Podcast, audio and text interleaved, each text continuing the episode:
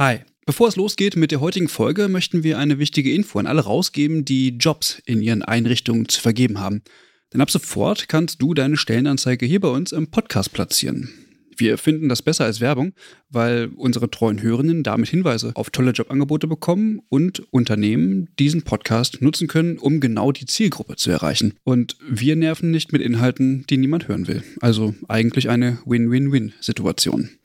Wenn du also eine Stellenanzeige hast, am besten natürlich für akademisch Pflegende, dann schreib uns eine Mail an hallo@übergabe.de. Übergabe hier mit UE. Wir veröffentlichen dann die Anzeige hier mit den relevanten Infos. Wir freuen uns auf deine Mail und wünschen viel Spaß mit der heutigen Folge.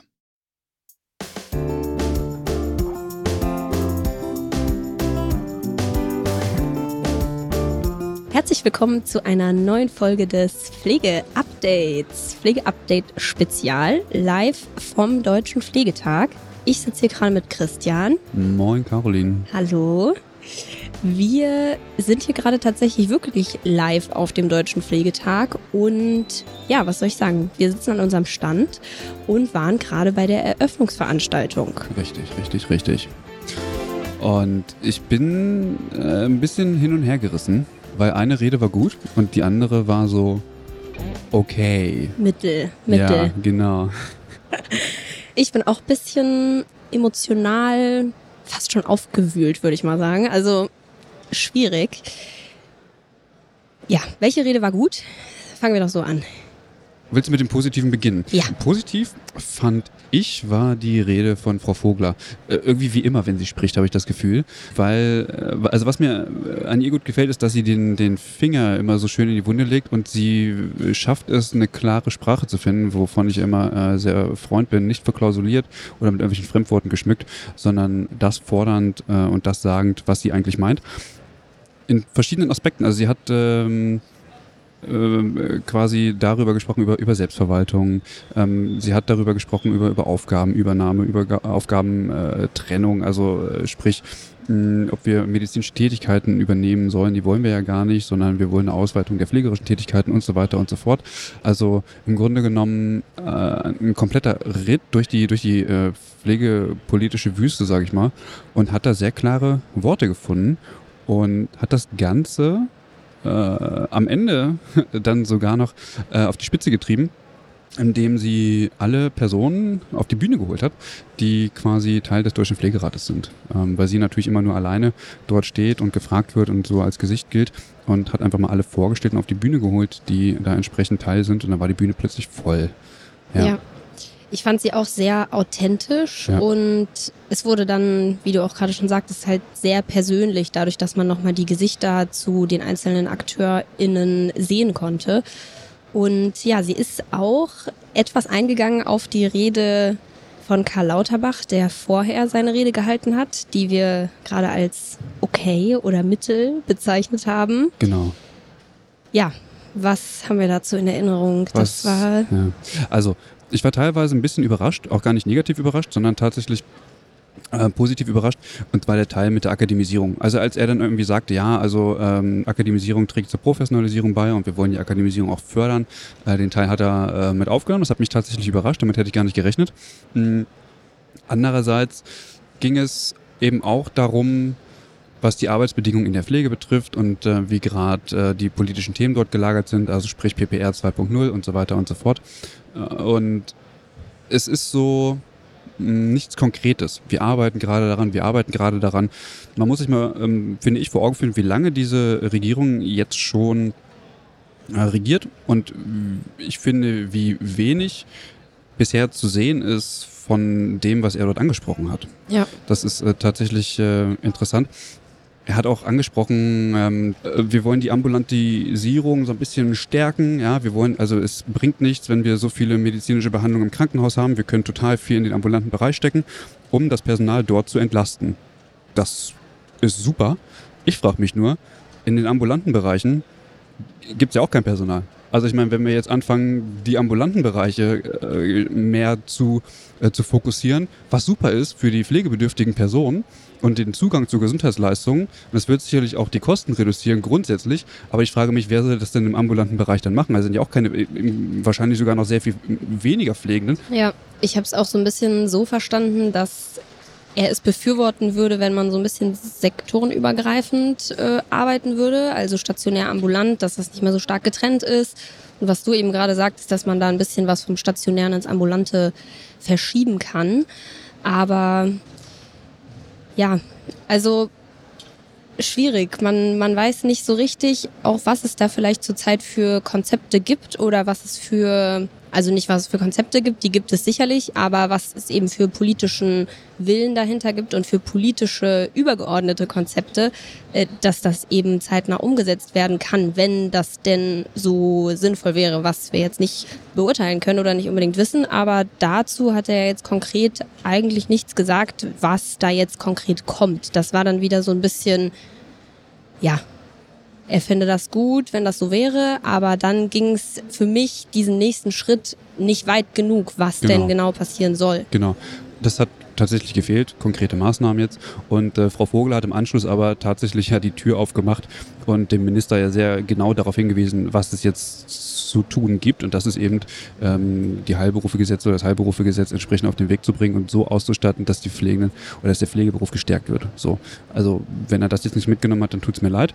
Und wir müssen auch sagen, weswegen wir jetzt über die Rede von Karl Lauterbach sprechen, äh, wir sind ihm auf den Fersen gewesen. Wir, ganz nah waren wir. Wir waren ganz nah und er hat uns dann gesagt, leider keine Zeit mit euch zu sprechen. Beim ja. nächsten Mal vielleicht. Also deswegen haben wir keinen O-Ton von ihm. Genau, das, äh, deswegen haben wir jetzt leider keinen O-Ton. Da war nichts zu machen. Aber Deswegen konnten wir ihn das jetzt auch nicht fragen, was wir zum Beispiel gerade diskutiert haben. Genau.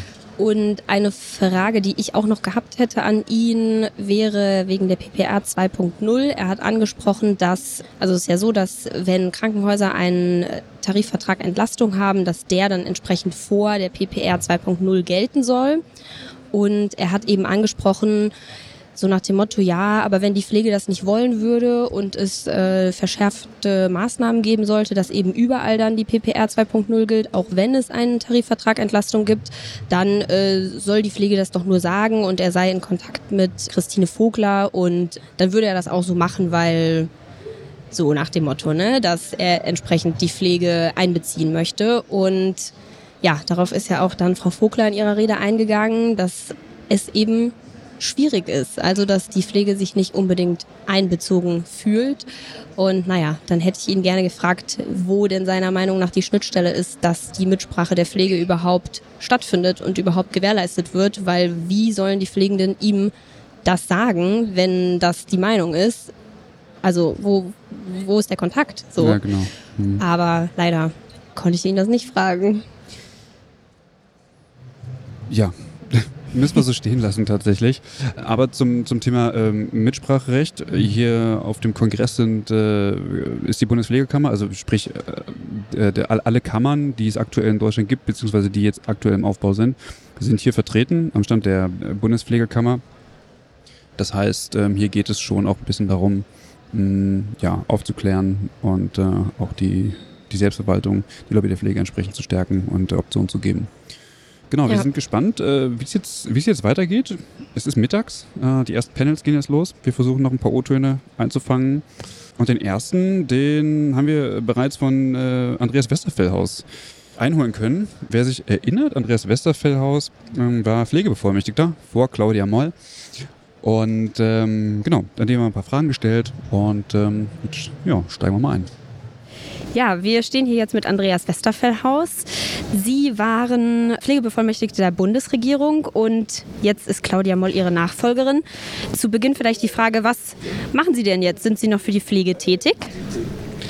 Also das erste Jahr, ich brauchte ein bisschen Zeit, äh, um mich äh, zu orientieren. Es gab sehr viele interessante Angebote. Ich arbeite jetzt bei einem Unternehmen, was hier auch einen Stand hat, und zwar Live Bonus. Äh, und da geht es da, wir stellen heute zwei ähm, Bereiche vor.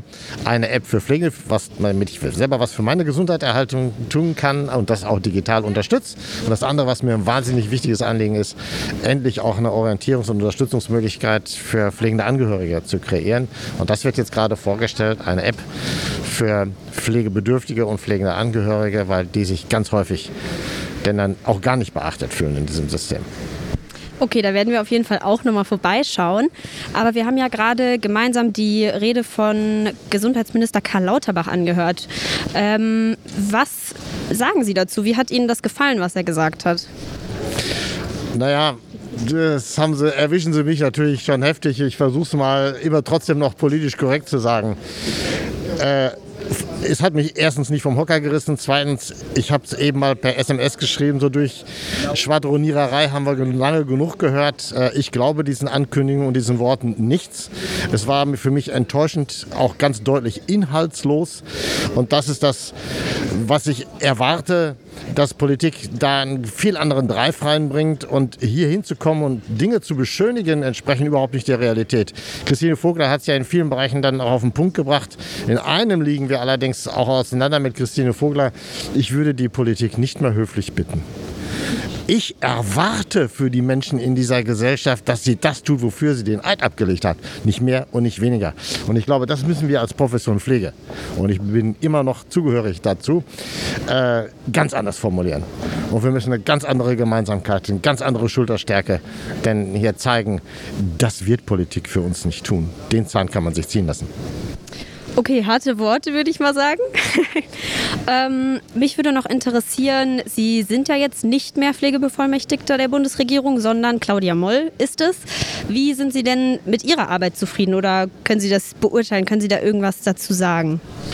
Also das macht man grundsätzlich nicht, dass man die Arbeit einer Nachfolgerin oder eines Nachfolgers bewertet. Ich würde mich mal anders äh, dazu äußern, nämlich in dem, wissen Sie, im Bundestagswahlkampf ähm, haben Bündnis 90 die Grünen und der Minister Holleczek äh, die Aufwertung des Amtes äh, des Pflegebevollmächtigten gefordert, nämlich äh, die Implementierung im Kanzleramt. Was jetzt passiert ist, äh, ist eigentlich genau das Gegenteil das, was ich vorher ausgeübt habe und eigentlich auch meine Nachfolgerin hätte ausüben sollen oder wer auch immer, ist äh, eine, eine Vollbeschäftigung. 45 Stunden in der Woche stand in meinem Arbeitsvertrag.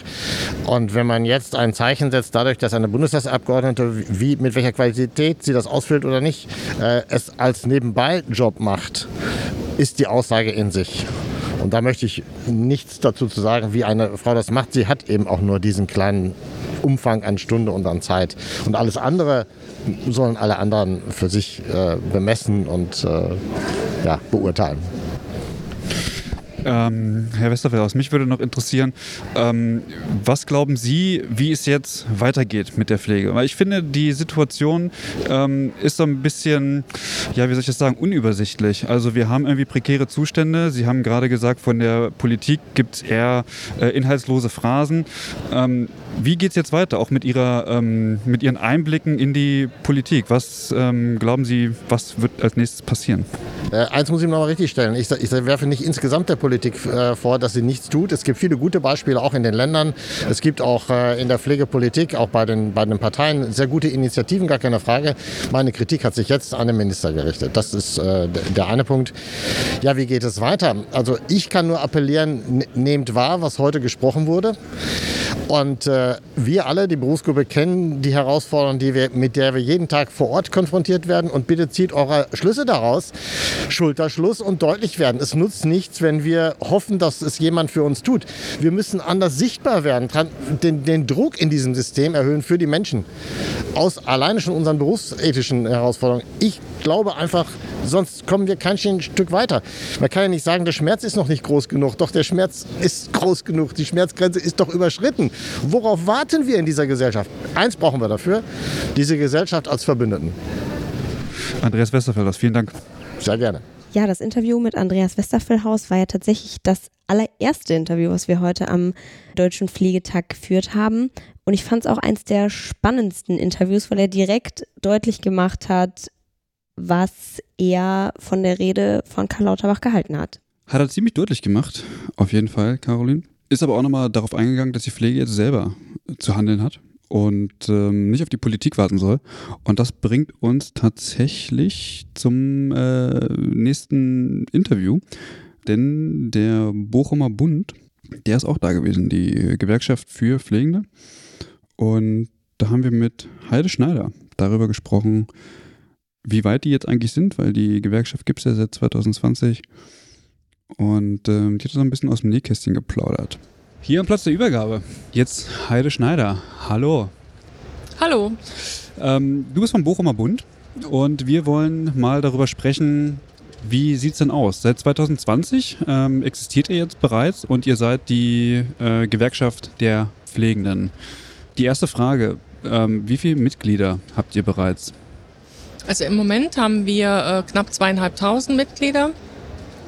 Jetzt über Sommer hat sich das Wachstum ein bisschen verlangsamt, aber insgesamt ähm, treten immer noch viele ähm, pflegende Kolleginnen und Kollegen ein, die noch nie irgendwie organisiert waren oder in irgendeiner Gewerkschaft oder Berufsverband auch nur ähm, gesehen haben. Mhm, okay.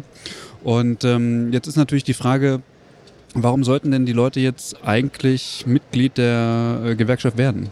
Nun, wir behaupten von uns selbst, also bei uns sind nur Pflegende organisiert. Wir mhm. haben uns ja auch, ähm, ähm, also Pflegefachpersonen haben die Gewerkschaft Bochumer Bund gegründet. Und wir behaupten von uns, dadurch, dass wir nur Pflegende bei uns organisiert haben, dass auch im Vorstand und in den Regionalleitungen und in den Expertisegruppen nur Pflegende sind, dass wir einfach besser wissen, einmal, wie die Arbeitsbedingungen wirklich sind vor Ort und was äh, Kolleginnen und Kollegen brauchen könnten, damit es ihnen besser geht, damit sie besser arbeiten können und damit sie insgesamt zufriedener auch ihren Beruf ausüben können. Mhm. Gibt es denn irgendwie eine klare Abgrenzung zu Verdi? Weil das ja eigentlich im Grunde genommen die Gewerkschaft ist, die aktuell für sich beansprucht, äh, die Gewerkschaft der Pflegenden zu sein. Die größte Abgrenzung ähm, würde ich bezeichnen, dass wir einfach 4000 Euro mindestens an Lohn fordern. Mhm. Wir wollen auch, ähm, wir, oder beziehungsweise wir sind uns ziemlich sicher, dass man das nicht mit 40 Stunden in der Woche ähm, ableisten kann, egal wie, äh, wie viel Geld man jetzt davon kommt, dafür bekommt. Pflege braucht einfach Zeit für die Arbeit auszuüben.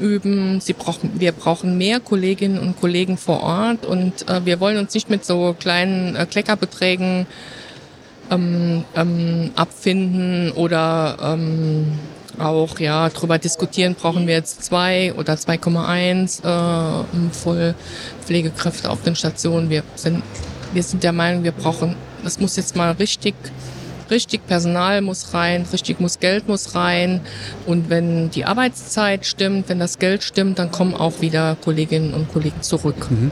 Woher kommen die Forderungen mit den 4000 Euro? Also hat die irgendeine Grundlage, ähm, dass man sagt, nee, 4000 Euro ist so das, das Mindestmaß?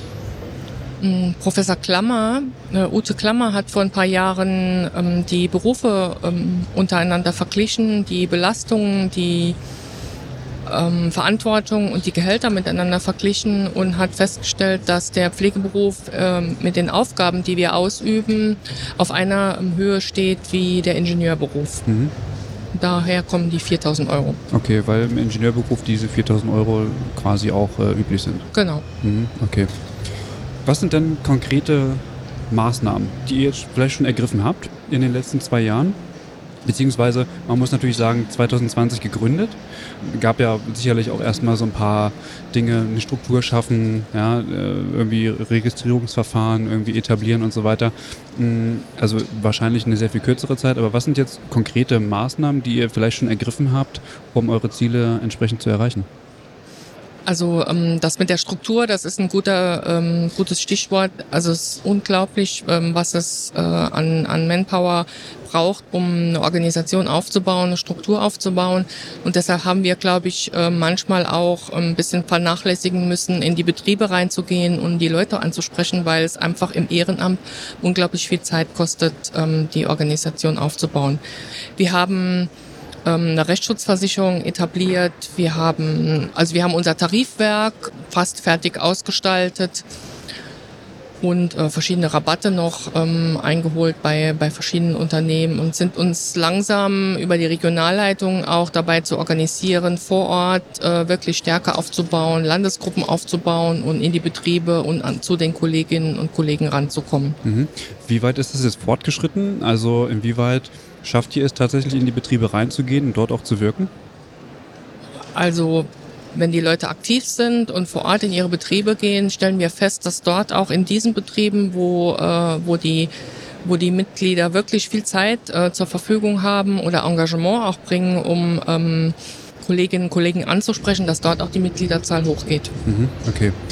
Ähm, was sind jetzt die nächsten Schritte bei euch? Was habt ihr auf der Agenda und wie geht es jetzt erstmal weiter?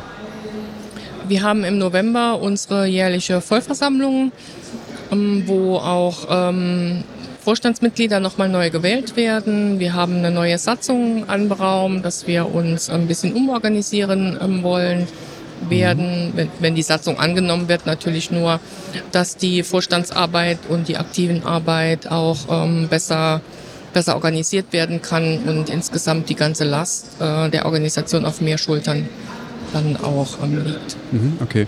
Wie schafft ihr es, neue, ähm, neue Pflegende zu rekrutieren? Also jetzt hier auf dem Deutschen Pflegetag natürlich mit einem Stand. Ähm, wie versucht ihr den Kontakt und neue Mitglieder zu bekommen?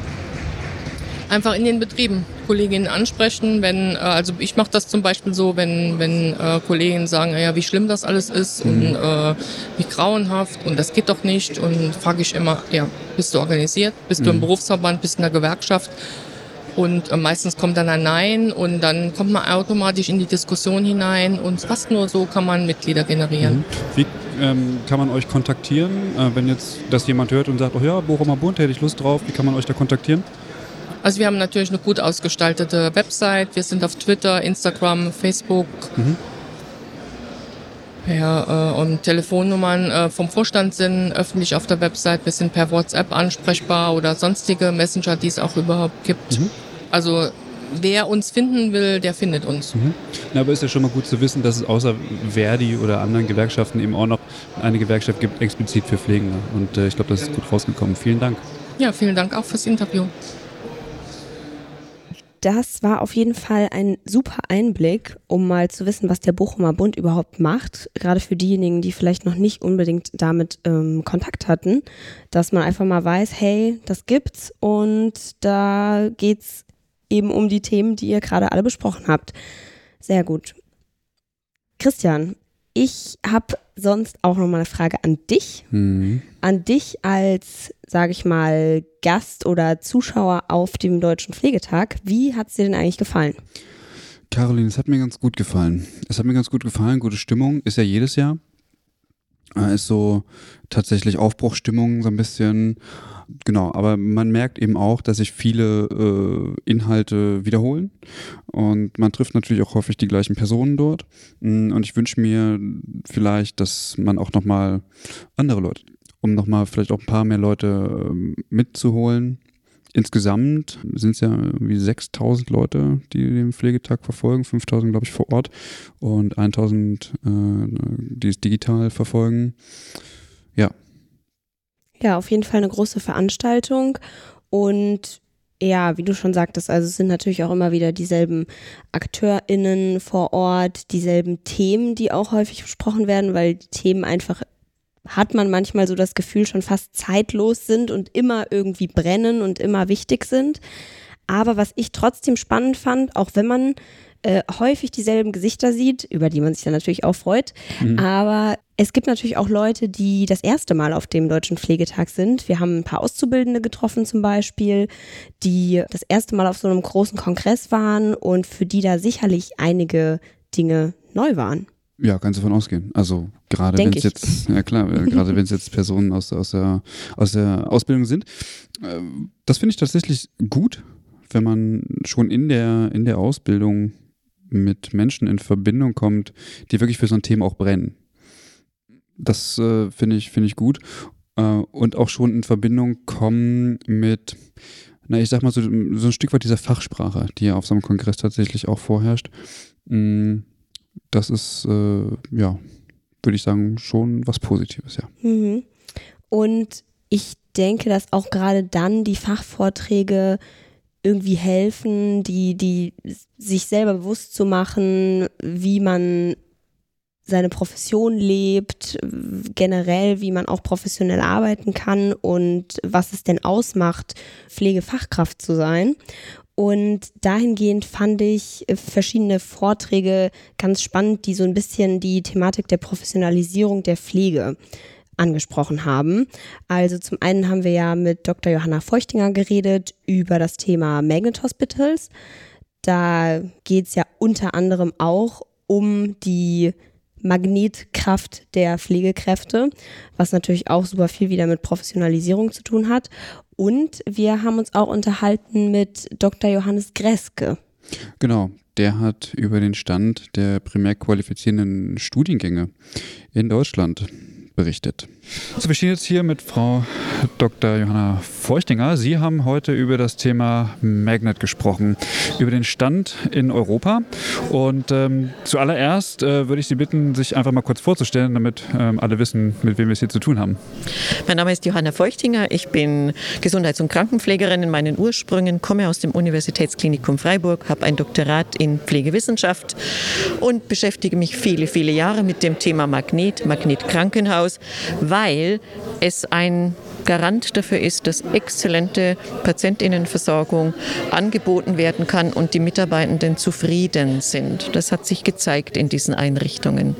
Das Konzept kommt ja, soweit ich weiß, aus den USA. Die ANCC ist da quasi die Einrichtung, die das entsprechend zertifiziert. Von diesen Zertifizierungen äh, sind wir ziemlich weit entfernt. Jetzt haben Sie über den Stand gesprochen. Wie ist denn der Stand?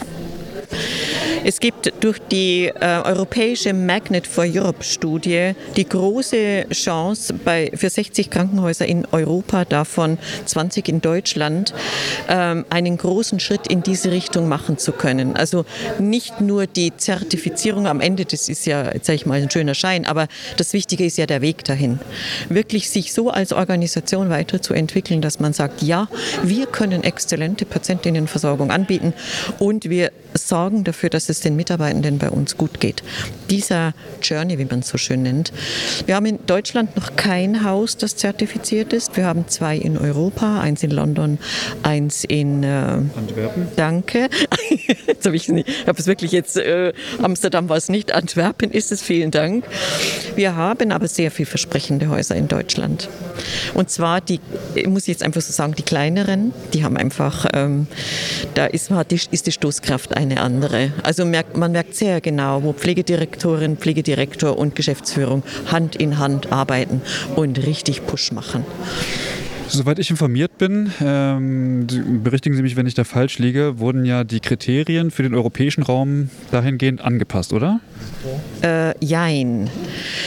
Es wurde inhaltlich gar nichts angepasst. Wir haben einige Themen, die bei uns keine Rolle spielen. Ähm, da geht es um, jetzt suche ich gerade ein Beispiel aus der Gap-Analyse, also da, wo wir unsere Weiterentwicklungsbedarfe haben. Da gab es so ein Kriterium, gibt es in Ihrer Einrichtung jemanden, der die Zertifizierungen von Advanced Practice Nurses abnimmt? Nein, weil das bei uns keine gesetzliche Vorgabe ist. Aber jetzt das ist das Einzige, was mir so spontan einfällt. Alles andere hat Bedeutung. Ähm, was müssen denn Häuser erfüllen, um entsprechend äh, quasi äh, den Kriterien zu entsprechen? Die Kriterien sind ja umfangreich. Dafür gibt es ein komplettes Handbuch. Ich weiß jetzt die Anzahl gar nicht genau. Äh, wir haben ja fünf, vorher die fünf Magnet Forces, die Magnetkräfte gesehen und zu jedem gibt es, äh, gibt es Kriterien, die erfüllt sein müssen. Und ähm, die Chance eben jetzt in dieser Magnet for Europe Studie war, dass wir unterstützt werden von erfahrenen Magneteinrichtungen in den USA, genau hinzuschauen, wo haben wir denn die Lücken? Und die Lücken können sein, dass es keine ähm, kontinuierliche, sage ich mal, alle zwei Jahre stattfindende Patientinnenbefragung oder Mitarbeitendenbefragung gibt. Ganz einfache Sache, das hatten wir in Freiburg auch nicht. Jetzt sind wir auf dem Weg, aber da muss man dann halt auch, das muss dann der Vorstand wollen, da muss es dann Aktivität geben. Oder hier äh, Benchmark-Initiative Deutschland zu pflegesensitiven Qualitätsindikatoren. Wir müssen acht Quartale nachweisen in einem Benchmark. Allein das muss man sich mal zeitlich vorstellen. Das heißt, bevor dann nicht zwei Jahre Daten zur Verfügung stehen, braucht sich ja kein Mensch bewerben für irgendeine Zertifizierung. Das sind jetzt nur, jetzt einmal, das sind die Zahlen, mit denen kann man ja nur einfach arbeiten, aber dann gibt es natürlich viele Prozesse in den Häusern. Was heißt Shared Governance? Was heißt die Pflegenden, und wir sprechen in, mittlerweile ja sehr vom interprofessionellen Kontext, wir machen das auch immer zusammen mit Ärztinnen und Ärzten, was heißt denn Shared Governance und Mitbeteiligung in den Dingen, die meinen Arbeitsalltag betreffen? Das sind wenig Worte, aber dahinter steht sehr viel Denken, Einbeziehen, Handeln. Also das sind, ähm, da muss man viel auf den Weg bringen. Oder das Thema Akademisierung. Ich meine, wir brauchen nicht über die, da brauchen wir nicht äh, auf die äh, USA schauen mit ihrer, wir wollen 80 Prozent äh, hochschulisch ausgebildete Pflegende in der Praxis. Da sind wir nur Lichtjahre entfernt davon. Macht aber nichts. Das sagt die ANCC auch. Sie brauchen ein nächstes Ziel. Und wenn das nächste Ziel ein Prozent in der Einrichtung heißt, dann ist es ein nächstes Ziel. Und so arbeitet man sich halt, wie wir es in allen Qualitätsmanagementsystemen machen, Schritt für Schritt vorwärts. Welche Rolle spielt denn die Pflege bzw. die Professionalisierung der Pflege im Rahmen dieser Zertifizierung? Die professionelle Pflege mit dieser Kompetenz ist ein also ein ganz wesentliches Element. Also diese, gut, die Amerikaner sprechen sehr viel von Autonomie in der Pflege. Da muss man die Kultur aber ein Stück weit auch kennen, weil insbesondere im klinischen Bereich viel mit Belegärzten gearbeitet wird. Das kennen wir so kaum. Das hat es ja bei uns nicht viel. Wir haben unsere angestellten Ärzte, da ist die Zusammenarbeit natürlich ganz anders. Aber im Belegarztsystem sind die Einrichtungen darauf angewiesen, Pflegende zu haben, die zum Beispiel auch eine Situation diagnostisch einschätzen können und dann auch entsprechende Maßnahmen ableiten oder zumindest sagen, okay, hier bin ich am Ende meiner Kompetenz, ich muss den Belegarzt rufen, der muss jetzt einfach herkommen. Und das sind Professionalisierungsbestrebungen, die sind dort anders als bei uns. Wir haben jetzt, wir schauen, wie können wir unsere Bachelor-qualifizierten Pflegenden einsetzen, wie können wir unsere Master-qualifizierten Pflegenden als Pflegeexpertinnen APN einsetzen und so weiter. Aber Professionalisierung und Magnet, das kann man fast nahtlos ineinander sprechen. Letzte Frage äh, von mir, Frau Feuchtinger. Wann werden wir das erste Krankenhaus in Deutschland äh, mit der Zertifizierung haben? In drei Jahren. In drei Jahren? Ja. Ich möchte jetzt nicht sagen, wen. Ähm, ich bin immer eher so eine Verliererin, wenn ich wette. Aber in meinem Kopf habe ich das Haus und ich bin sehr gespannt, ob das auch so funktionieren wird. Vielleicht sind es sogar zwei. Kommt aus Ulm? Könnte sein. Vielen Dank. Ich danke Ihnen. Herr Greske, hallo.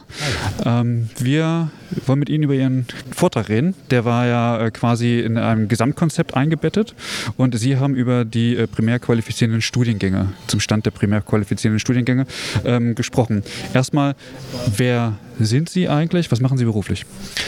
Ja, Johannes Greske. Ich bin von Haus aus tatsächlich Krankenpfleger. Ich habe äh, Pflege, äh, die Ausbildung gemacht, habe dann viele, viele Jahre da gearbeitet, habe dann Pflege, Pflegemanagement studiert und Epidemiologie, habe dann an der Charité promoviert zu dem Thema Lebensqualitätsmessung bei Menschen mit Demenz und bin jetzt seit 2019 Professor für Pflegewissenschaften an der Alice Salomon Hochschule Berlin und leite dort einen primär qualifizierenden Studiengang. Und das ist quasi auch der Aufhänger, heute quasi über die primär qualifizierenden Studiengänge hier zu sprechen. Das und meine Tätigkeit in der Bundesdekanekonferenz Pflegewissenschaft, einem Zusammenschluss von verschiedenen Hochschulen mit Pflegestudiengängen, worüber wir versuchen, unsere politischen Forderungen auch nach außen zu tragen. Wie ist denn der aktuelle Stand zu den primär qualifizierenden Studiengängen? Naja, die, äh, die Primärqualifizierung steckt noch absolut in den Kinderschulen. Wir haben noch keinen Boost gekriegt. Ne? Wir haben viele Hochschulen, die angefangen haben, die äh, weniger als 50 Prozent Studierende auf den Studienplätzen haben. Wir haben hohe Abbruchquoten. Wir haben Studiengänge, die zwar aufnehmen wollten, aber wo niemand kam, die also gar nicht an den Start gegangen sind. Wir haben Schwierigkeiten bei der äh, Praxisbegleitung, weil dort einfach die Finanzierung für die Praxisanleitung fehlt.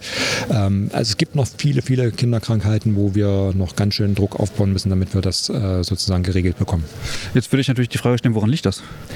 Äh, das liegt am fehlenden politischen Willen. Äh, ich äh, habe die Erfahrung gemacht, dass sich äh, seit 2020, also seitdem das Berufegesetz in Kraft getreten ist, die Länder und der Bund immer die Bälle hin und her spielen. Der Bund sagt, wir haben jetzt ein Gesetz gemacht, die Länder müssen es umsetzen und die Länder sagen halt, naja, es ist ein Bundesgesetz, wir sind dafür nicht zuständig.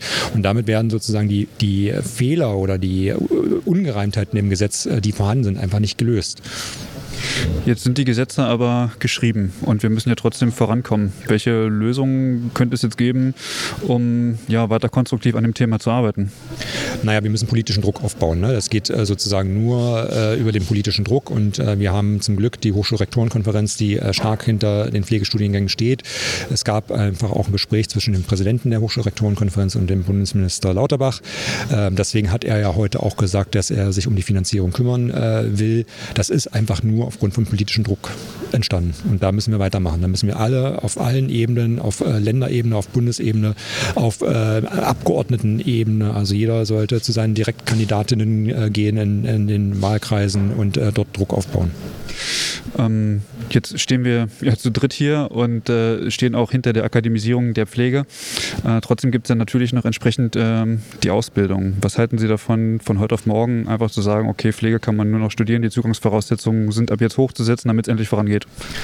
Naja, das ist ja im Grunde genommen das, das internationale äh, System, ne? dass wir international die Akademisierung haben. Das heißt, die Berufszulassung erfolgt mit dem Bachelorabschluss. Und das wäre natürlich äh, ein Ideal, wo wir da hinkommen. Wir brauchen den Skills-Mix. Wir müssen darüber reden, wie wir die berufliche Ausbildung umbauen. Ja, aber das ist natürlich mein, mein Wunsch, dass wir irgendwann in eine Vollakademisierung äh, kommen. Weil im Moment, so wie wir es haben, dass wir zwei Berufszweige haben, nämlich einmal die berufliche Ausbildung, einmal die akademische Ausbildung, die hinter beide in der Fachkraft enden, das ist irrsinnig.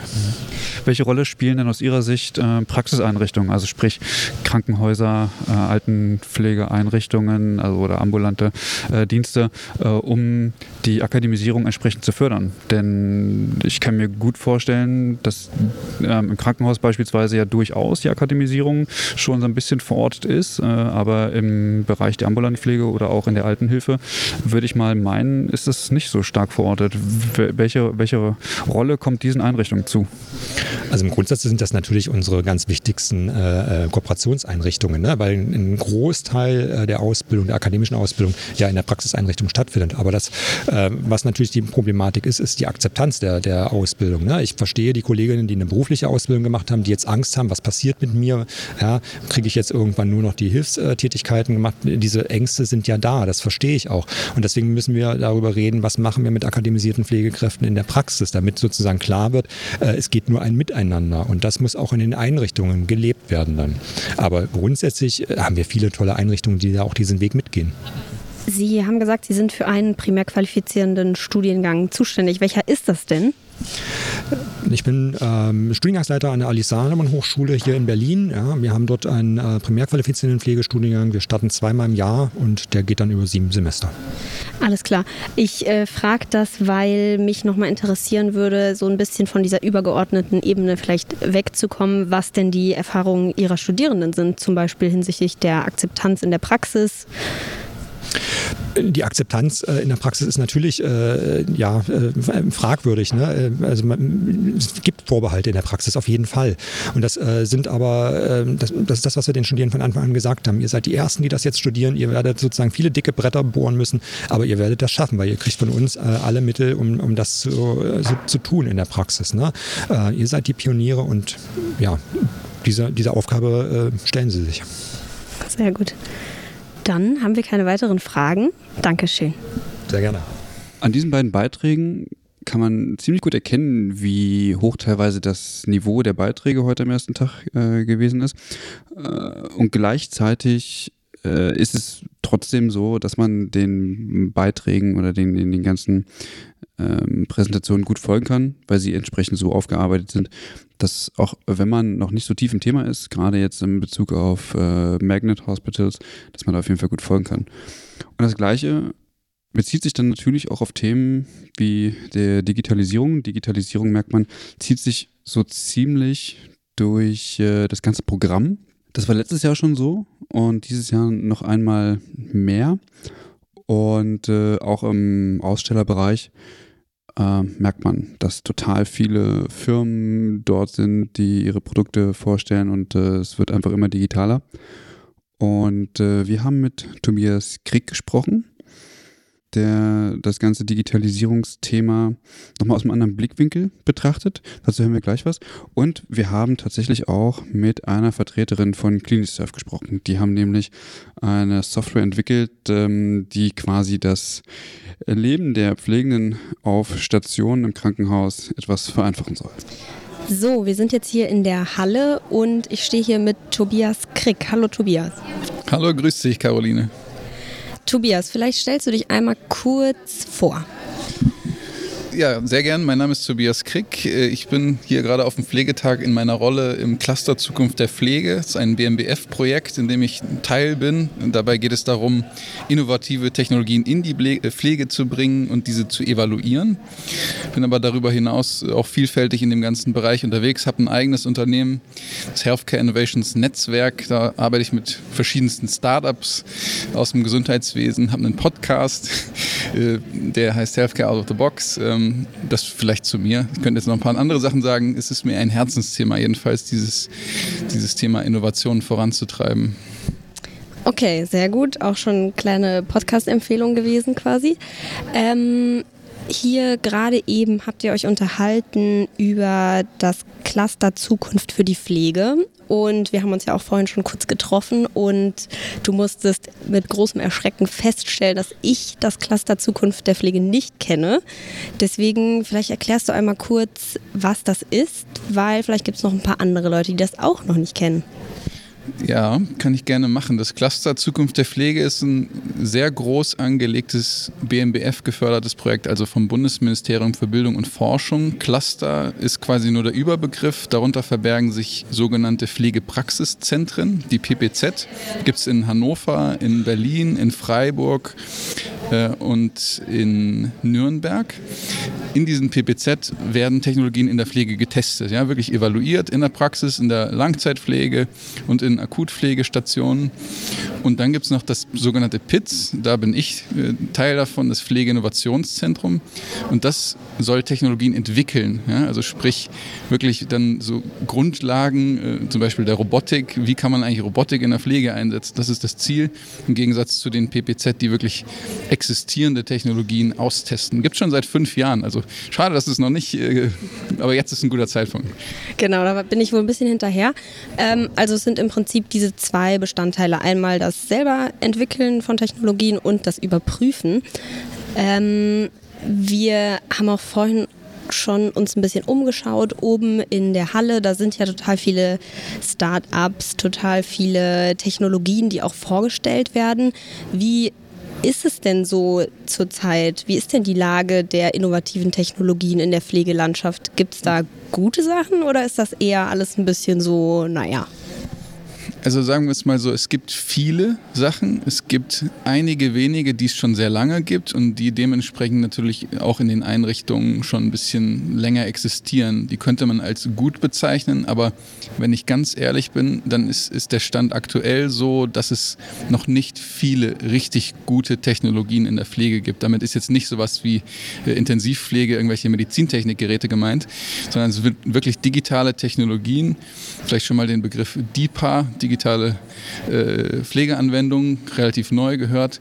Und da muss man sagen, es gibt zwar viele, aber gerade wenn man so, sich so die wissenschaftliche Evidenz anguckt, kann man noch nicht sagen, dass es jetzt die Bombentechnologien gibt. Okay, also da ist noch Verbesserungsbedarf. Und zu dem anderen Teil vielleicht noch mal kurz mit dem Entwickeln von Technologien. Gibt es da irgendwas, worüber du auch sprechen kannst, was äh, da zurzeit neu entwickelt wird und was vielleicht auch erfolgsversprechend ist? Ja, was ich persönlich interessant finde im, im PITS-Kontext ist der ganze Bereich VR, also Virtual Reality. Da wird daran geforscht, Inhalte der Pflegeausbildung in der virtuellen Realität darzustellen, um einfach ein ganz anderes Gefühl dafür zu bekommen. Ne? Also natürlich kann man sich äh, auch in Computersimulationen angucken, aber Ziel von dieser VR ist es wirklich dann auch mit so Controllern in der Hand auch aktiv diese Pflegeausbildungsinhalte zu erleben. Ich glaube, das ist schon so ein Bereich, der sehr, sehr spannend ist. Es wird aber auch, das muss ich direkt dazu sagen, äh, im Bereich Robotik geforscht und da bin ich sehr skeptisch. Ja, da ist zum Beispiel ein, äh, im PITS ein äh, Arm, der am Pflegebett äh, montiert wurde und der soll Dinge anreichen. Die Idee finde ich grundsätzlich ganz gut, aber da ist es wirklich Grundlagenforschung und sowas wird es in den nächsten fünf Jahren nicht in der Realität geben. Okay, in den nächsten fünf Jahren nicht, aber wann rechnest du damit, dass vielleicht sowas kommt, wenn man das sagen kann? Ich würde sagen, genau das wird nie kommen, aber es ist auch nicht der Zweck dieser Forschung, sondern der Zweck ist herauszufinden, was man davon lernen kann und dann wird das in irgendeiner anderen Form, in einer anderen robotischen Form in Zukunft kommen. So ein, so ein Arm am Bett wahrscheinlich wird da nie kommen. Ah, okay, aber vielleicht auch nochmal gut, äh, trotzdem, dass du es gesagt hast, dass das Ziel nicht unbedingt immer ist, diese Technologien auch zu bringen oder dass sie tatsächlich dann auf dem Markt existieren, sondern eben auch einfach zu schauen, ob sie gut oder schlecht sind und inwiefern sinnvoll. Genau, genau so. Okay, gut, dann weiß ich jetzt auf jeden Fall, was das äh, Cluster Zukunft der Pflege ist und habe ein bisschen was gelernt über neue Technologien. Herzlichen Dank. Danke dir. Ich habe hier gerade jemanden entdeckt und zwar Astrid Grupper von Clinisurf. Hallo. Ja, hallo, freut mich. Genau, äh, wir haben gerade schon ein bisschen kurz gesprochen. Ich kannte Clinisurf vorher nicht und ich glaube, vielleicht kennt es der ein oder andere auch noch nicht. Deswegen erklär doch mal kurz, wo du überhaupt arbeitest und was das überhaupt ist. Ja, genau. Ähm, Clinisurf ist ein Startup für die Pflege und zwar wollen wir neue Pflegearbeitsmodelle schaffen. Und zwar heißt es konkret, dass ähm, die Pflegekräfte genau wissen, welche Aufgaben sie erledigen sollen und auch genau zur richtigen Zeit. Und ähm, man kann sich das Ganze auch so vorstellen wie eine Erweiterung ähm, zum Klingelknopf, ähm, sodass die Pflegekräfte wirklich wissen, was der Patient benötigt. Also wenn der Patient zum Beispiel ein Wasser benötigt oder Probleme mit der Infusion hat, weiß die Pflegekraft aufgrund unseres digitalen Assistenten, was der Patient benötigt. Und auch im Internen können wir die Pflegekräfte unterstützen mit unserem Aufgabenmanagement und so Laufwege sparen und auch für eine höhere Mitarbeiterzufriedenheit sorgen. Okay, und digitaler Assistent hast du es jetzt genannt. Was bedeutet das genau? Genau, unser Pflegeassistent begleitet die Pflegekräfte während ihrer Schicht, also im Stationsalltag, passt in jede Kitteltasche und dort kommen alle Aufgaben an. Ob das jetzt zum Beispiel interne Aufgaben sind aus dem OP oder vom Transportdienst oder eben ein Wunsch von dem Patienten, dass er zum Beispiel Probleme mit der Infusion hat oder Hilfe beim Toilettengang benötigt. Okay, also der Patient hat dann quasi oder die Patientin so ein Terminal und kann dann entsprechend anklicken, ich brauche Wasser, meine Infusion ist, sieht komisch aus, sowas. Und die Pflegekraft hat wie ein kleines Handy oder sowas, wo das dann angezeigt wird, richtig? Ganz genau. Also es gibt eben verschiedene Möglichkeiten. Der Patient kann über einen Terminal oder mit seinem eigenen Smartphone über einen QR-Code die App einfach aufrufen. Das sieht dann aus wie eine Menükarte. Und die Pflegekräfte werden ähm, mit Smartphones von uns ausgestattet und dort läuft dann der Pflegeassistent. Und alle pflegerelevanten Aufgaben, die die Pflege erledigen kann, gehen an die Pflege und servicerelevante Aufgaben würden an das Servicepersonal gehen. Wenn jetzt zum Beispiel der Patient Probleme mit seiner Wunde hat, würde das dann auch dementsprechend an den Wundexperten gehen. Ah ja, okay. Und die dieses Pro Programm und entsprechend auch die, das Material, das stellt ihr quasi zur Verfügung. Also das euer Startup, das habt ihr entwickelt und das stellt ihr jetzt Kliniken zur Verfügung. Genau, das hängt auch wieder davon ab. Wir unterstützen die Krankenhäuser mit unserer Digitalisierungsstrategie. Also helfen wir auch, die Krankenhäuser mit den notwendigen Geräten auszustatten. Wir arbeiten aber auch mit sehr vielen Partnern zusammen, um eben da ja das Bestmögliche für das Krankenhaus ähm, zur Verfügung zu stellen. Manche Krankenhäuser haben zum Beispiel schon mobile Endgeräte auf der Station. Dann brauchen sie von uns da die Unterstützung nicht mehr, sondern kriegen nur noch die Software, die wir zur Verfügung Verfügung stellen. Andere Häuser sind digital noch gar nicht aufgestellt und da beraten wir eben auch, wie man das dann am besten umsetzen kann. Wir bieten da auch Workshops an, um eben so eine digitale Strategie im Krankenhaus einzuführen und vor allen Dingen die Pflege langsam an alle digitalen Produkte heranzuführen. Okay, vielleicht noch eine letzte Frage, die ein bisschen weg vom Produkt an sich kommt. Ähm, würdest du sagen, oder was würdest du sagen, inwiefern die Digitalisierung oder jetzt auch euer Produkt natürlich äh, die Pflegenden dann tatsächlich im Alltag unterstützen kann? Also wird dadurch die Pflege professioneller, wird dadurch die Pflege vielleicht ähm, leichter, werden die Arbeitsbedingungen besser so? Was denkst du dazu? Ja, genau. Also auf jeden Fall hat man einfach mehr Zeit für die Patientenpflege. Es ist erwiesen, dass die Pflegekräfte aktuell total viel beschäftigt sind mit Doku, ähm, mit Haushaltstätigkeiten, mit Medikation. Und wir wollen eben einfach mehr Zeit für die Pflege wieder schaffen, indem die Arbeitsprozesse einfach leichter äh, fallen, dass man sozusagen auch am Arbeitsplatz ein bisschen strukturierter arbeiten kann und vor allen Dingen wieder ähm, ja, nicht so viel hin und her laufen muss. Es ist auch oft anstrengend für die Pflegekräfte und die Kommunikation und einfach eine erhöhte Mitarbeiterzufriedenheit, weil für viele Pflegekräfte ist es dann schon so ein tolles Aha-Erlebnis, wenn mal was für die Pflege gemacht wird und nicht eben immer sie als letztes irgendwie mit irgendwelchen digitalen Produkten ähm, ausgestattet werden und dann hat man so ein modernes Klinikumfeld und fühlt sich auch mal gewertschätzt. Das ist unser Anliegen. Okay, danke schön, Astrid. Das bringt uns jetzt zu den letzten beiden Beiträgen an diesem Abend. Wir haben im ersten mit Ralf Schäfer gesprochen. Ralf Schäfer spricht mit uns über queersensible Pflege. Sein Haus ist nämlich zertifiziert für queersensible Pflege und er erzählt uns, was die Kriterien sind und wie es eigentlich dazu gekommen ist und warum das überhaupt wichtig ist. Den Abschluss macht Matthias Vollbracht. Und zwar haben wir mit Matthias Vollbracht über den Berufsgesundheitsindex in Alten- und Krankenpflege gesprochen. Wir stehen hier mit Ralf Schäfer. Sie haben gerade einen Vortrag gehalten zum Thema Vielfalt in der Pflege jetzt. Ähm, für alle die, die jetzt den Vortrag nicht hören konnten, vielleicht stellen Sie sich noch einmal kurz vor. Ja, mein Name ist Ralf Schäfer, ich bin Einrichtungsleitung im Immanuel Seniorenzentrum Schöneberg in Berlin und äh, unsere Einrichtung hat 2018 äh, als bundesweit erste Pflegeeinrichtung das Qualitätssiegel Lebensort Vielfalt erhalten für eine nachhaltige, queersensible Pflege in vollstationären Pflegeeinrichtungen. Und was waren so die Themenpunkte jetzt in Ihrem Vortrag? Worauf wollten Sie hinaus? Äh, ich wurde heute eingeladen, um Best Practice äh, in der Umsetzung und Implementierung von der queersensiblen Pflege in Einrichtungen der stationären Langzeitpflege zu berichten und äh, habe heute berichtet, wie wir das in der Einrichtung hinbekommen. Wir haben, wie gesagt, 2018 das Qualitätssiegel erhalten, sind dieses Jahr rezertifiziert worden. Also sind wir weiterhin in dem Prozess drin und da habe ich heute ein bisschen berichtet äh, dem interessierten Publikum, was wir da in der Einrichtung für Unternehmen und äh, was wir auch weiterhin tun werden. Und was unternehmen Sie in der Einrichtung? Ja, wir schulen und sensibilisieren fortlaufend unsere Mitarbeitenden in vollstationären Einrichtungen. Es gibt immer Mitarbeitendenfluktuation und da muss man immer am Ball bleiben. Auch äh, die stetige Weiterentwicklung, Vernetzungsarbeit mit ähm, spezialisierten GesundheitsdienstleisterInnen, ähm, die Angebote, Freizeitangebote für unsere Bewohnenden in der Einrichtung ständig anpassen und äh, nachfragen, wo die Interessen sind, wo wir unterstützen können oder welche spezialisierten Sachen wir dann noch anbieten können.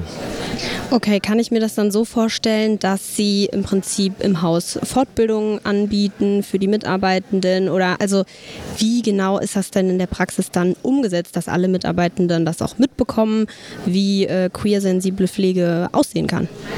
Also das fängt schon ganz vorne an bei der Stellenausschreibung. Da weisen wir schon auf eine queersensible Pflege in unserer Einrichtung drauf hin. In den Vorstellungsgesprächen, in Einarbeitungskonzept, Stellenbeschreibungen findet sich das Thema immer wieder. Wir kommen und wir äh, schulen unsere Mitarbeiterinnen regelhaft äh, zu den unterschiedlichen Themenfeldern wie HIV in der Pflege, ähm, LSBTI, die Geschichte äh, zu äh, Stigmatisierung, Diskriminierung. Herr Schäfer, mich würde äh, interessieren, queersensible Pflege. Was ist das? Queersensible Pflege ist, dass wir einfach die äh, verschiedenen Bedürfnislagen und die besonderen Versorgungslagen äh, darum wissen und äh, die dann auch äh, gezielt umsetzen in der Einrichtung, wenn wenn sich ähm, Bewohnende eben outen oder uns mitteilen, dass sie der LSBTIQ-Community zugehörig sind. Und ähm, was war der Anlass, sich diesem Thema so äh, zentral zu widmen? Ja, ich hatte es vorhin im Vortrag schon erwähnt, wir sind mit unserer Einrichtung mitten in Europas größte queere Community. Wir haben Europas größtes LSBTI-Straßenfest verortet und ähm, dadurch waren wir schon sehr früh in der Einrichtung konfrontiert mit LSBTIQ-Bewohnenden und äh, da war es für uns eine Selbstverständlichkeit, dass wir das auch strukturiert angehen, nicht nur aus dem Bauch heraus, sondern dass wir uns dem äh, ja, in der Strukturebene organisationspolitisch dem Thema widmen und uns da ausrichten. Dieses Zertifikat, was Sie angesprochen haben, ähm, was muss denn da quasi äh, eingehalten werden oder aus ähm, welchen Kriterien besteht dieses Zertifikat, die eingehalten werden müssen? Na, es sind fünf Dimensionen und 120 Kriterien. Wir erwarten jetzt hoffentlich nicht, dass ich die alle aufzähle. Okay, aber es ist schon sehr detailliert. Es ist sehr detailliert und es gibt einige Pflichtkriterien, die müssen Sie erfüllen.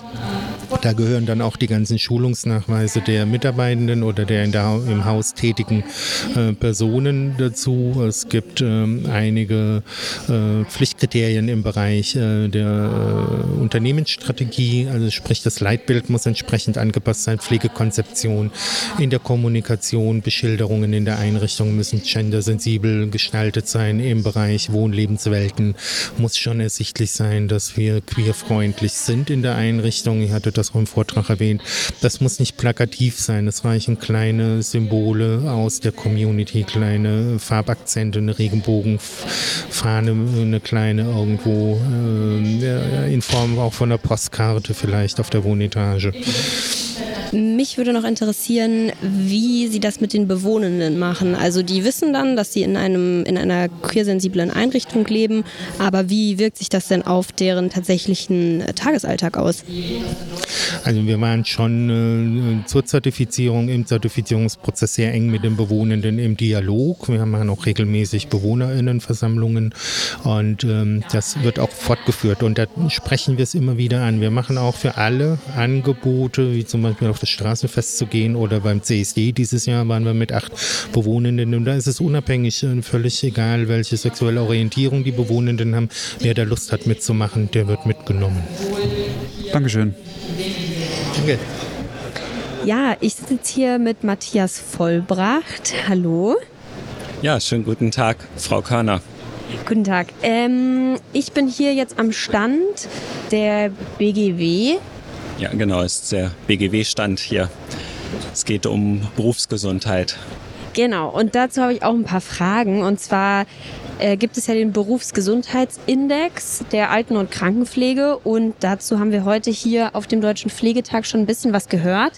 Aber was steckt denn eigentlich genau dahinter?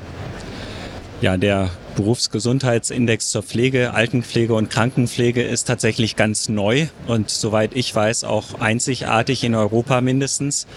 Es ist ein neuer Index, der nachvollziehen soll, wie entwickelt sich die Berufsgesundheit von den Pflegenden in der Altenpflege und der Krankenpflege. Und wenn man so ganz allgemein über das Thema nachdenkt, dann fällt einem vielleicht Stress ein oder Corona als Schlagwort oder dass es ums Geld geht. Aber die Frage ist ja, wie entwickelt sich das eigentlich insgesamt? Und wie entwickeln sich auch Dinge, die gut sind oder gut laufen, gegenüber Dingen, die schlecht sind oder belastend sind? Und der neue Index, äh, der BEGX, ähm, der versucht das sozusagen zu bündeln. Und der greift dabei auf vier Faktoren zurück. Das ist ähm, die Ressourcen, die jemandem zur Verfügung stehen, um seinen Job gut zu machen, also sowas wie Weiterbildung, Zufriedenheit mit der Arbeit zum Beispiel und ähnliche Dinge. Er greift auf das Meinungsklima zurück, wie in der Öffentlichkeit über den Beruf gesprochen wird und welche Nachrichten da kommen. Also ob das Applaus für die Pflege ist, wie in den ersten äh, Corona-Monaten oder eben ob das schwierige Nachrichten sind. Ähm, die Arbeitsbedingungen ist die dritte Säule. Ähm, das heißt äh, zum Beispiel, ja, was erleben die Beschäftigten mit Überstunden, mit Wechselarbeitszeiten und ähm, anderen Dingen, die so das tägliche Arbeiten ausmachen und gestalten. Und das kann ja besser oder schlechter auch laufen. Und der letzte Punkt ist dann noch die Frage, wie geht's eigentlich so mit der Arbeitsgesundheit im engen Sinne? Das bedeutet, wie häufig sind Menschen krank, Arbeitsunfähigkeitstage, kommt von den AOK-Zahlen. Äh, das Thema Arbeitsunfälle, das Thema Meldungen, ähm, Verdachtsmeldungen zu Berufskrankheit spielt bei Covid eine große Rolle. Und eben auch aus der Rentenversicherung die Frage, wie viele Leute gehen in Erwerbsminderungsrente, einfach weil sie das nicht mehr machen können, was sie bis jetzt machen. Und dieser ähm, Gesamtindex, der wird gebildet aus diesen unterschiedlichen Teilen. Man macht das mit einem statistischen Verfahren, sodass man das vergleichen kann. Und da kann man dann ganz gut zeigen, und das wurde jetzt heute auch auf dem äh, Pflegetag hier vorgestellt, dass 2017 bis 2019 durchaus auch äh, Verbesserungen erkennbar waren ähm, in ganz verschiedenen Bereichen von den äh, Indikatorenteilen, die ich gerade genannt habe. Zum Beispiel auch das Thema Zufriedenheit mit dem Beruf. Ähm, auf der anderen Seite hat Covid auch einen drastischen Einbruch gebracht. Also die, die Zahlen, die Meldungen des Verdachts auf eine Berufskrankheit, die sind durch die Decke gegangen. Ist ein großes Thema. Und natürlich im Nachgang dazu wird auch irgendwas mit Post-Covid, Long-Covid kommen. Und wie viele Leute fallen tatsächlich jetzt auch aus der Arbeit in der Pflege heraus? Und die Pflegebeschäftigten sind diejenigen, die an vorderster Front gestanden haben. Also da gibt es auch ein starkes ähm, starken Einfluss von Corona. Aber die Botschaft von hier und heute ist, äh, man muss eigentlich immer das gesamte System im Auge behalten. Es, man kann sich nicht nur auf ein einziges kleines Teilstückchen konzentrieren, sondern vom Einkommensentwicklung her, über die Möglichkeiten zur Weiterbildung, über die Frage äh, Dienstplansicherheit im Betrieb vor Ort bis hin zu diesen äh, Fragen, wie hält man sich gesund und wie kann man Gesundheit wiederherstellen, muss alles auch gleichzeitig betrachtet werden. Das macht der BGX. Alles klar, da haben Sie ja schon richtig viel gesagt. da bin ich auf fast gar nichts mehr nachzufragen. Aber ähm, was mich auf jeden Fall interessieren würde, ist, wie denn die Daten eigentlich erhoben werden. Weil das sind ja jetzt mit Ressourcen, Meinungs-, Klima-, Arbeitsbedingungen komplett verschiedene Themen. Woher nehmen Sie denn die Daten? Das ist eine gute Frage, die hat uns auch lange beschäftigt. Ähm, Tatsächlich ist es so, dass ähm, es das sozioökonomische Panel gibt in Deutschland. Das ist eine jährliche wissenschaftliche Befragung ähm, mit öffentlichen Geldern. Das ist die größte. Und ähm, aus dieser Befragung heraus hat man immer auch einige hundert Beschäftigte in der Alten- und Krankenpflege, die da mitbefragt werden. Und daraus kann man sehr gute Trenddaten gewinnen, die auch wissenschaftlich belastbar sind. Ähm, da kann man nach Zufriedenheit mit Arbeit fragen. Da kann man danach fragen, ob Leute äh, Überstunden haben und zwar mehr oder weniger, ob sie berufliche Weiterbildung in Anspruch nehmen konnten oder nicht. Das sind alles Fragen, die man sehr gut aus dem SÖP, äh, so heißt es, ähm, ziehen kann. Ein zweites Feld sind die Daten ähm, zu der Berufsgesundheit im engeren Sinne. Die Daten für die Arbeitsunfähigkeit, die kommen vom Wissenschaftlichen Institut der AOK. Da werden alle Daten über die AOKN, sind ja mehrere in Deutschland, gebündelt und dann nach Berufsgruppen auswertbar gemacht hat man natürlich nicht alle Beschäftigten, aber weil doch sehr viele in den AOK beschäftigt sind, kann man schon davon ausgehen, dass es sowas wie ja, eine Art Repräsentativität hat. Der dritte Bereich sind die Daten der deutschen Rentenversicherung Bund. Da geht es um diese Zugang zur Erwerbsminderungsrente. Die versichern sehr, sehr viele Beschäftigte auch äh, in den Pflegeberufen. Ähm, die dritte Quelle ist die BGW selbst ähm, mit den Daten zum Arbeitsunfallgeschehen. Die müssen ja gemeldet werden, die Arbeitsunfälle. Und auch den Verdachtsmeldungen auf Berufskrankheiten. Diese Daten liegen bei der BGW vor und werden von da aus dann in den Index äh, hineingenommen. Der letzte Bereich, das Meinungsklima, das äh, ist eine wissenschaftliche Inhaltsanalyse von deutschen Leitmedien, von der Tagesschau über die Bild ähm, bis zum Spiegel, wie über Alten- und Krankenpflege berichtet wird, über das Berufsfeld. Ja, das sind die Daten und äh, BW Econ, also der Beratungsarm des Deutschen Instituts für Wirtschaftsforschung hier in Berlin, der hat das modelliert und den Index in seiner jetzigen Form äh, entwickelt. Ah, okay, also ganz verschiedene Quellen, wo am Ende die Daten dann tatsächlich herkommen. Ähm, Sie haben ja gerade schon ein bisschen beschrieben, dass 2017 bis 2019 das eher sogar eine positive Entwicklung war und dann kam Covid und dann war alles ein bisschen schwieriger für die Alten- und Krankenpflege. Hm, haben Sie vielleicht noch ein paar, sage ich mal, konkrete Beispiele, was sich denn jetzt in letzter Zeit gezeigt hat oder vielleicht auch verändert hat, einfach damit man sich ein bisschen besser vorstellen kann, was der Index jetzt tatsächlich aussagt? Ähm, ja, das ist eine gute Frage. Also das Auffälligste in der jüngsten Entwicklung in der Corona-Zeit ist diese starke Zunahme bei den Verdachtsmeldungen auf eine Berufskrankheit. Und das steht ja in unmittelbarer Beziehung zu dem Infektionsgeschehen. Und ähm, das ist ein sehr, sehr großer Einflussfaktor, negativer Einflussfaktor auf den Index. Ähm, ein zweiter Punkt, der sehr konkret war in Corona, ähm, ist die Möglichkeit, an beruflicher Weiterbildung teilnehmen zu können, sehr schwierig geworden. Viele Präsenztermine wurden erstmal abgesagt oder waren sogar verboten. Also man durfte sich ja gar nicht physisch treffen. Nicht alle Angebote konnten dann schnell online auf online umgestellt werden. Manches geht auch nicht online.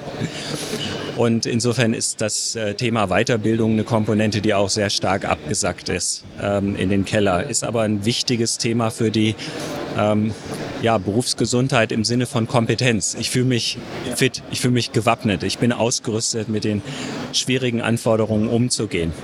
Es waren also so zwei sehr, sehr konkrete negative Einflussfaktoren. Der Rest hat sich nicht so dramatisch verändert, aber da könnte man jetzt auch nicht sagen, dass da wirklich äh, stark positive Impulse durch Corona gekommen sind.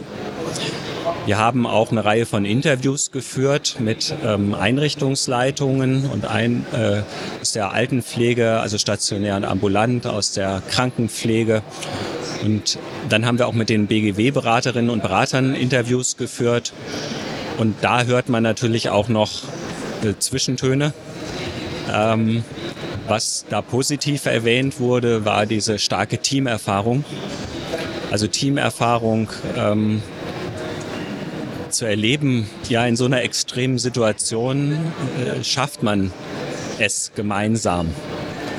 Ähm, das hat äh, vielen auch gut getan. Das hat viele Belegschaften auch nochmal neu zusammengeschweißt, also eine hohe Identifikation auch geschaffen ein Punkt. Ein zweiter Punkt, was die sagen in den Interviews, sie haben auch ähm, innovative Lösungen gefunden, also für Probleme, von denen sie vorher gar nicht wussten, dass es ein Problem sein könnte. Das hat ihnen auch geholfen. Und dritter Punkt ähm, haben vor allen Dingen ähm, Leitende von Einrichtungen genannt, die jetzt nicht zu ganz großen Trägern gehören, also die jetzt nicht so Stäbe haben, die sich um alle möglichen Fragen kümmern. Die haben gesagt, was gut funktioniert und uns geholfen hat, das war Vernetzung. Das heißt, wir haben uns meistens auf regionaler Ebene mit anderen Einrichtungen des gleichen Typs vernetzt. Wir haben unsere Erfahrungen, unser Wissen ausgetauscht, wir haben uns abgeglichen miteinander. Ja, wie geht ihr mit dem Thema ABC um? Und das hat auch äh, geholfen und gestärkt. Ja, spannend, da auch nochmal so diese Zwischentöne ein bisschen mitzubekommen. Vielleicht nochmal als allerletzte Frage. Ähm, was denken Sie, mm, warum ist es so relevant, jetzt diesen Berufsgesundheitsindex zu erfassen? Und was soll daraus, äh, sage ich mal, entstehen? Also natürlich ist es ein Abbild der Wirklichkeit in einem gewissen Sinne. Aber was soll darauf folgen? Da gibt es sicher viele Antworten drauf. Ähm, fangen wir mal mit der Politik an. Ähm, Politik hat auch nur eine begrenzte Ressource, um Probleme bearbeiten zu können. Und nachdem Corona das alles bestimmte Thema war, über etwa anderthalb Jahre, ist es jetzt seit Februar der Krieg. Und Corona ist in den Hintergrund gerückt. Und die Probleme in der Pflege, gerade auch durch, den, durch das Personal, was jetzt äh, erkrankt ist, was ausfällt, wo für das verbleibende Personal der Stress nochmal stark zugenommen hat, die lösen sich ja nicht von selbst. Und der Index kann äh, an der Stelle auch eine Hilfe sein, ähm, zu schauen, äh, wie können wir denn an den Strängen arbeiten, wie können wir verhindern, dass das in Vergessenheit kommt und dass man später irgendwie erst katastrophisch feststellt, ja, dass es nicht funktioniert, wenn Einrichtungen geschlossen werden müssen, weil sie kein Personal mehr haben und ähnliche Dinge. Also insofern hilft der Index an der Stelle, das Interesse von denjenigen, die daran arbeiten können, zu verstetigen, sie wieder zu sammeln und zu sagen, das ist ein Thema, wo wir daran arbeiten können. Ein zweiter Gedanke, der Index ist, soweit ich weiß, der erste seiner Art, bei dem zwei wesentliche Säulen der Sozialversicherung zusammenarbeiten in diesem Feld. Und es wurde auch vorhin auf dem Podium gesagt, dass man diese Zusammenarbeit als äh, etwas sieht, was sehr viel Potenzial für die Zukunft hat, weil es im Moment in Deutschland noch viele Schnittstellen zwischen den Silos gibt. Und ähm, Prävention und Verbesserung der Berufsgesundheit würde am besten funktionieren, wenn es diese starken Grenzen zwischen den Silos nicht in dieser Form gäbe, sondern wenn man anders und besser und vernetzter miteinander im Gespräch ist, dann könnte man viel wirksamer helfen. Und da kann der Index eine gute Möglichkeit bieten, auch das zu tun. Okay, ich glaube, dann haben wir auf jeden Fall jetzt einiges über den Berufsgesundheitsindex gelernt. Und äh, ja, ich danke Ihnen für das Gespräch. Bevor wir euch nun entlassen, wollen wir auch noch mal kurz ein paar Worte zum diesjährigen Pflegepreis verlieren. Mhm. Die, genau, dieses Jahr äh, wurde natürlich wieder der Deutsche Pflegepreis verliehen. Wir waren live dabei. Und ähm, ja, Caroline, was passiert? Ja, wir waren erstaunt im ersten Moment. Also es war zuerst etwas unklar, für mich zumindest als Zuschauerin, wer denn jetzt eigentlich gewonnen hat. Weil es ist nicht einfach eine Person, die den Deutschen Pflegepreis gewonnen hat, sondern alle. Genau. Der Preis dieses Jahr geht äh, an alle Pflegenden. Ähm, und zwar äh, dem geschuldet, dass die Pflegenden in den letzten Jahren ähm, tatsächlich hervorragende Arbeit geleistet haben. Ja. Diejenigen sind, die das Gesundheitssystem letztendlich äh, maßgeblich getragen haben. Und ähm, deswegen gibt es keine Einzelperson, sondern der Beruf hat gewonnen. Genau. Alle professionell Pflegenden haben gewonnen und Christine Vogler hat uns alle beauftragt, dass wir uns selber feiern und uns auf die Schulter klopfen. Genau. Und stolz sind, vor allem. Genau. Und ich finde äh, die, diese Botschaft äh, eigentlich total schön. Äh, und im Grunde genommen müsste man das jedes Jahr so machen. also es ist natürlich schön, wenn man einzelne Personen auszeichnen kann für ihre Leistungen, klar. Äh, nichtsdestotrotz mh, mm, gibt es endlich mal jemanden, der sagt, hey, ich bin stolz auf dich und deine Arbeit. Und das ähm, ist wahrscheinlich sehr viel wertvoller als ja halt irgendwie so ein Preis. Also von daher, genau. War das äh, heute tatsächlich ein schöner Abschluss für diesen ersten Tag? Wir sind gespannt, was morgen passiert. Wir ja, verabschieden uns erstmal und geben euch dann in der nächsten Folge weitere Einblicke in den Deutschen Pflegetag. Tschüss. Tschüss.